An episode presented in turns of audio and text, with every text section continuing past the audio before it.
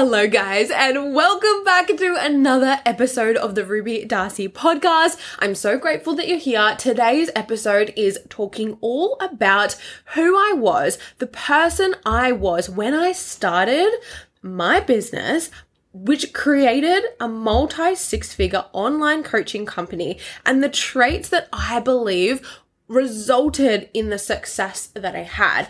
And what I really want this podcast to be is shining a light on what I thought was really, really powerful and how you can integrate some of these things into yourself and the lessons and perspectives that will help you do that. Okay, so starting off, it's kind of funny. Like I, I created this concept around thinking of like a video game, you know, like choose your fighter, that sort of thing. Like I literally have little mini character archetypes in my head of the traits that I possess to create this like version of myself that created like a freaking successful business, right? This podcast episode is going to be really powerful, by the way. Anyway, if it wasn't already obvious, I'm just going to say that I've got a lot of bias on this, but getting straight to it, choose your fighter. First thing we have the fearless child. Okay, what comes to mind when I think of a fearless child is a little kid on a skateboard in a Batman suit, and if he fell off that darn skateboard, he would be getting right back up, right? And that's not just the cliche of if you fail, you get back up. It was this energy that I had that I wasn't even like I didn't even have in my peripheral vision. Like I, I, had nothing about the concept of failure. I had no hesitation. I had no doubt. I had no vigilance to falling. I just was so caught up in, well, this will be successful because I know there's a need for it. I, I literally, like, as simple as it was, I just remember thinking, and this was throughout COVID, I remember thinking, oh my gosh, like, I know people need this because I know people are home and people don't know how to navigate their health when they don't have access to the gyms and they're out of their routine and they're working from home and the emotion is taken over because they might have lost their job or they're experiencing hardship or they're experiencing like doubt in the economy and like the uh, the world and the global crisis and all the things, right? Like COVID. So, with that, I just knew and I had this conviction in me that there was a need for my service, right? There was no like, oh, like, will people like this? Will people like me? There was absolutely none of that, right? And as a result, that allowed me to move with speed or at least make decisions without delay. Okay. I didn't contemplate on, Am I ready yet? Am I good enough yet? is this what people need yet? I just knew. I just found something that I knew. I had an answer. I could help people. And I really, therefore, want, I knew that I was supporting people. I actually never felt like I was selling anything because I was selling support. I was selling to, to be that safe person for someone. It was like I was a superwoman with a cape on, ready to like, I got you guys. Like, it's all good. You know, we're going to be good. So if I can come and if you can come from that perspective, how are you going to feel in your business, right? How are you going to feel when you show up on your stories, when you're marketing? You're not going to have these thoughts that are coming up to the surface being like, oh, what if they don't get it? What if they don't? Like, if you know you're speaking to someone's problem directly and you know that you're the solution for that problem, you're good. Like, you're fine, right? And it might just be about getting specific on that thing and just focusing on that, putting your blinkers on that thing and keep it very, very, very simple, not trying to solve a problem that you actually can't fully solve just because you think that that's going to make the product better, right? Focus on what you can solve and you're going to do a very, very good job at delivering that. Okay. And then marketing that and then getting the client experience good. Like all of those things bleed into the the rest, right? And with the fearless child vibe, there was no overthinking. There was no, as I said, delay in taking action. So what happened was I actually just started taking on clients before I had any backend set up. Like literally, I don't necessarily recommend doing this, but it's the energy behind it, right? So I didn't have any way to coach people, to do check-ins, to like I didn't have anything set up. I didn't even have an onboarding email template. I didn't even have a welcome email. I didn't have like nothing at all because I was committed to moving and I was so focused on like I just got to help these people, right? And then when they come in, I'll just work it out. Okay? And it's the focus on that that I if I if I hadn't have done that, had that approach, it potentially would have taken an extra six to 12 months sorting out the back end of my business in hesitation to taking people on, right? So, yes, there is a part where it's very, very much required to set up the systems required to take on those people, okay, so that you can take them and know that they're going to get a great service straight away. You're not going to be stressed out to your bones. Like I literally worked maybe like full days just building out all the stuff when I started taking on clients because I had to, right? And I don't recommend doing that. But what I'm saying is the energy behind it. I didn't wait to have everything ready. I just wanted to take people on, right? And that was felt in my marketing. And that was setting the tone of the momentum that I would continue to uphold throughout my business journey. Okay, now I'm to speak to the next one. The next one was the teacher's pet or the A plus student rather. Okay, because I was very much self aware that there were some questions that I didn't feel entirely confident in answering from my clients, right? Because I'm not a PhD GDS, like that's the truth. However, I was so obsessed with the idea that I wanted to feel so competent as a coach to answer any question that came to me. I didn't want to feel this state of like, oh no, I I don't know the answer in that. I didn't want to be giving advice that I wasn't like, I've got depth of context here.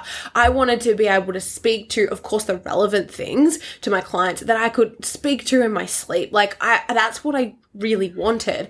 And what that then initiated for me, and now I can see it in hindsight, was this commitment to education, right? This commitment to my ev- evolution and ever evolving my knowledge. And that was one of my biggest values, and it still is to date in my business journey. And that is that I'm continuously learning and I'm continuously building my knowledge, which is my competency in what I'm doing. Okay. What is the result of that? Well, the result of that is obviously a good client experience, it's also conviction in myself. It's feeling again, it's the self confidence in who you are because of your competency to deliver it, right? I was like, I'm good at this. Like, I had this belief of like, I'm actually really good at coaching. I'm really good at answering these questions, doing this program, having the conversation about nutrition, and therefore everything felt lighter, right?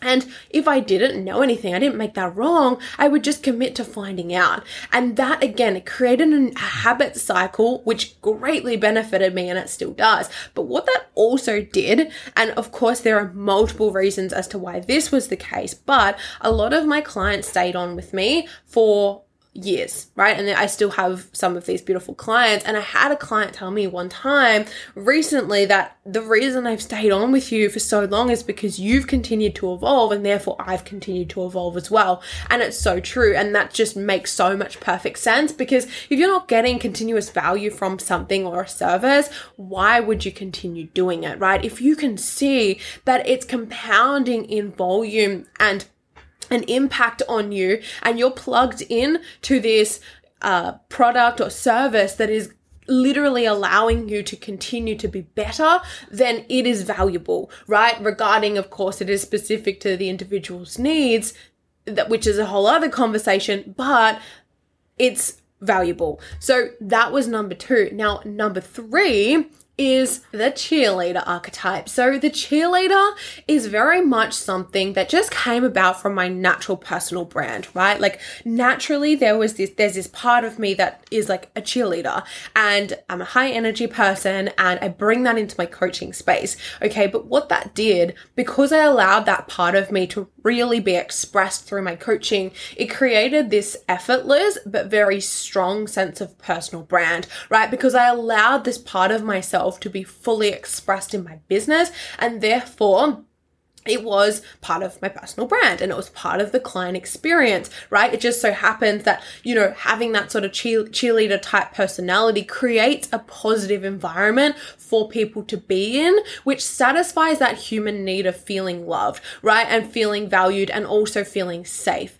Okay, so in turn, I naturally cultivated that. So the lesson from this is really creating a space for your clients to one, remember you by because you've created personal brand which is unique to you that nobody else can fucking replicate, right? The F word was absolutely necessary in that sentence. The second part to that is it creates and and you being your authentic, unique self is the most magnetizing thing, which is also the safest thing because it's a permission slip to other people to be their uniqueness, but it's also the safest thing because it's the thing that people trust because it's authentic. They see you, they feel you, they know you're being yourself, right? They can feel a, a, sense of your deep personality because you're fully expressed, right? And that in turn is going to create a a client experience where their human needs are met because they've been connected to you, right? And that connection creates the belonging, it creates the safety, and it creates that feeling of love, right? And that's a really beautiful thing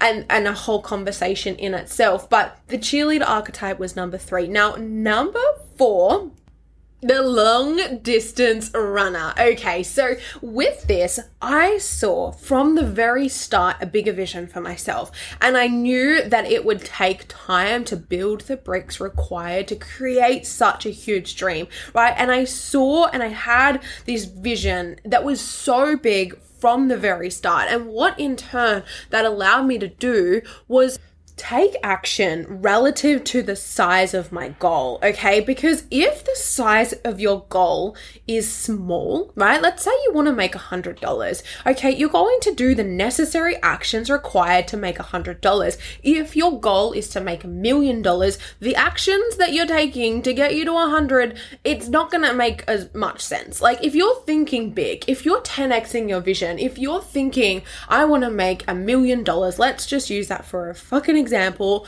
a financial example, right? The type of thinking that you are going to undertake is going to be relevant to that goal, right? It's going to make a lot of sense and it should. So why not 10x the vision? Why not create in turn a larger ceiling for yourself so that you're not limiting yourself? Your decisions aren't limited by the vision that you possess. And if you possess a vision that is small, I would question that. I would question, is there a self-belief thing there? Is there a part where, oh, but I'm just not, I just don't want a big vision. And yes, like that can be true for some people. I, I feel like not everyone everyone wants to have this big elite vision, but equally, I feel like deep down they do. I feel like deep down, if they were given an opportunity to, to create impact in the most, in, like, ridiculously large way in a in a big scale then they would you know potentially like that's a projection. That's an assumption. But that they're, the they're the these are the people that i'm speaking to right? Like i'm speaking to the people that know that they want to meet the elite level and they want to grasp the biggest goals. And therefore it's about 10xing that vision and believing that that's available to you right? Which is a huge component so that the action can reflect that okay? And it is going to do you a service from the start. What I will also say on that, and this is also something that came with the long distance runner archetype, was because I knew that the vision was big, consequently, the process to get there would take significantly longer, right? And that would require patience. But what that in turn created was a lack of entitlement to where I currently was. And it positioned myself as being the beginner. And that was the best thing that could propel me forward because I wasn't slowed down by the emotion of lack, the emotion of disappointment, the emotion of entitlement, which would leave me feeling disappointed relative to the expectation that I had because the expectation I had was that it would take a while, but I was willing for that to take a while because of the magnitude of the goal that I had, right? And still have. Okay, it's, I, I literally have on my whiteboard, like, play the long game, right? Because it really is that. And what I do want to say on that with playing the long game. It's not to excuse you from doing the work, right? It's not to encourage complacency if you know you're playing the long game because sometimes people can get off, and I've had this in the past personally, get off on the idea of knowing that they're an ambitious person and one day they're going to achieve the success that they desire, right? So it's almost like, oh, but I know I'm going to get there one day. So, you know, it's like, why would I do the work now? It, it, unconsciously, that belief can be there. It gets you off the hook. It's like, oh, it's all right because I'll get there one day.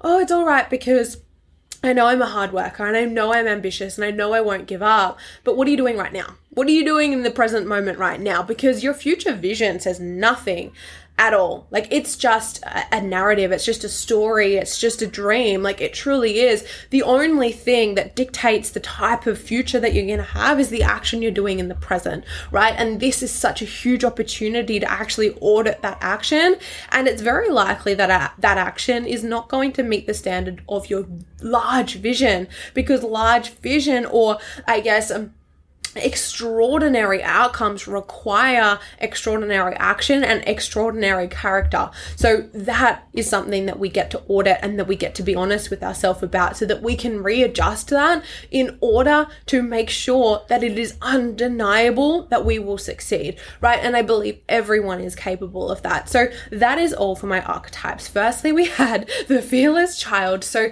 how can you embody this into your day to day, right? Even just in some areas right now where you're slowing yourself down, there is so much time delay between taking action. The next part is the uh, A plus student and that was just a commitment to constantly educating yourself. And how I see this to be something that's actionable day to day is really looking at is there a moment of hesitation that you have where you don't know an answer to something or you don't quite have the language for something, you don't know how to explore something in greater in greater depth. Okay, well, go find the fucking answer to that because that's going to tick that off the list and you'll move forward, right? With less resistance. You'll, you'll immediately take a step forward. And I even like this is down to the small things, right? If you're having a conversation with somebody and they say a word that you don't know the meaning of, Google that fucking word. You know, I find that so helpful and so useful, but it's something that most people miss because it's just such a simple thing. Like Google it. It's, it's literally do a, hey Siri, define XYZ word. Like perfect perfect. And then just to build your awareness. Like that's fucking simple stuff, but it's the little things that accumulate, right? And then the next archetype was the cheerleader archetype. And that was obviously what made sense for me and who I was, but I also think the cheerleading archetype is going to create a space that feels safe, that allows people to feel like they belong and allows people to feel that love and connection, right? The next part the fourth archetype, which was the long distance runner, how can you commit to the long term and know that you're playing the long game, but with that, elevating your vision, 10xing your vision so that it makes sense and so that also the action that you're taking day to day reflects the big vision that you have because you know that if you're not taking big steps, you will not achieve big outcomes. That is everything from this episode today, guys. If you liked it, I would love to hear. If you start to integrate any of these and like gain a new sense of awareness from this podcast episode, please let me know. I would love to hear that in a DM. Let me know. Thank you for listening, and I'll catch you in the next episode.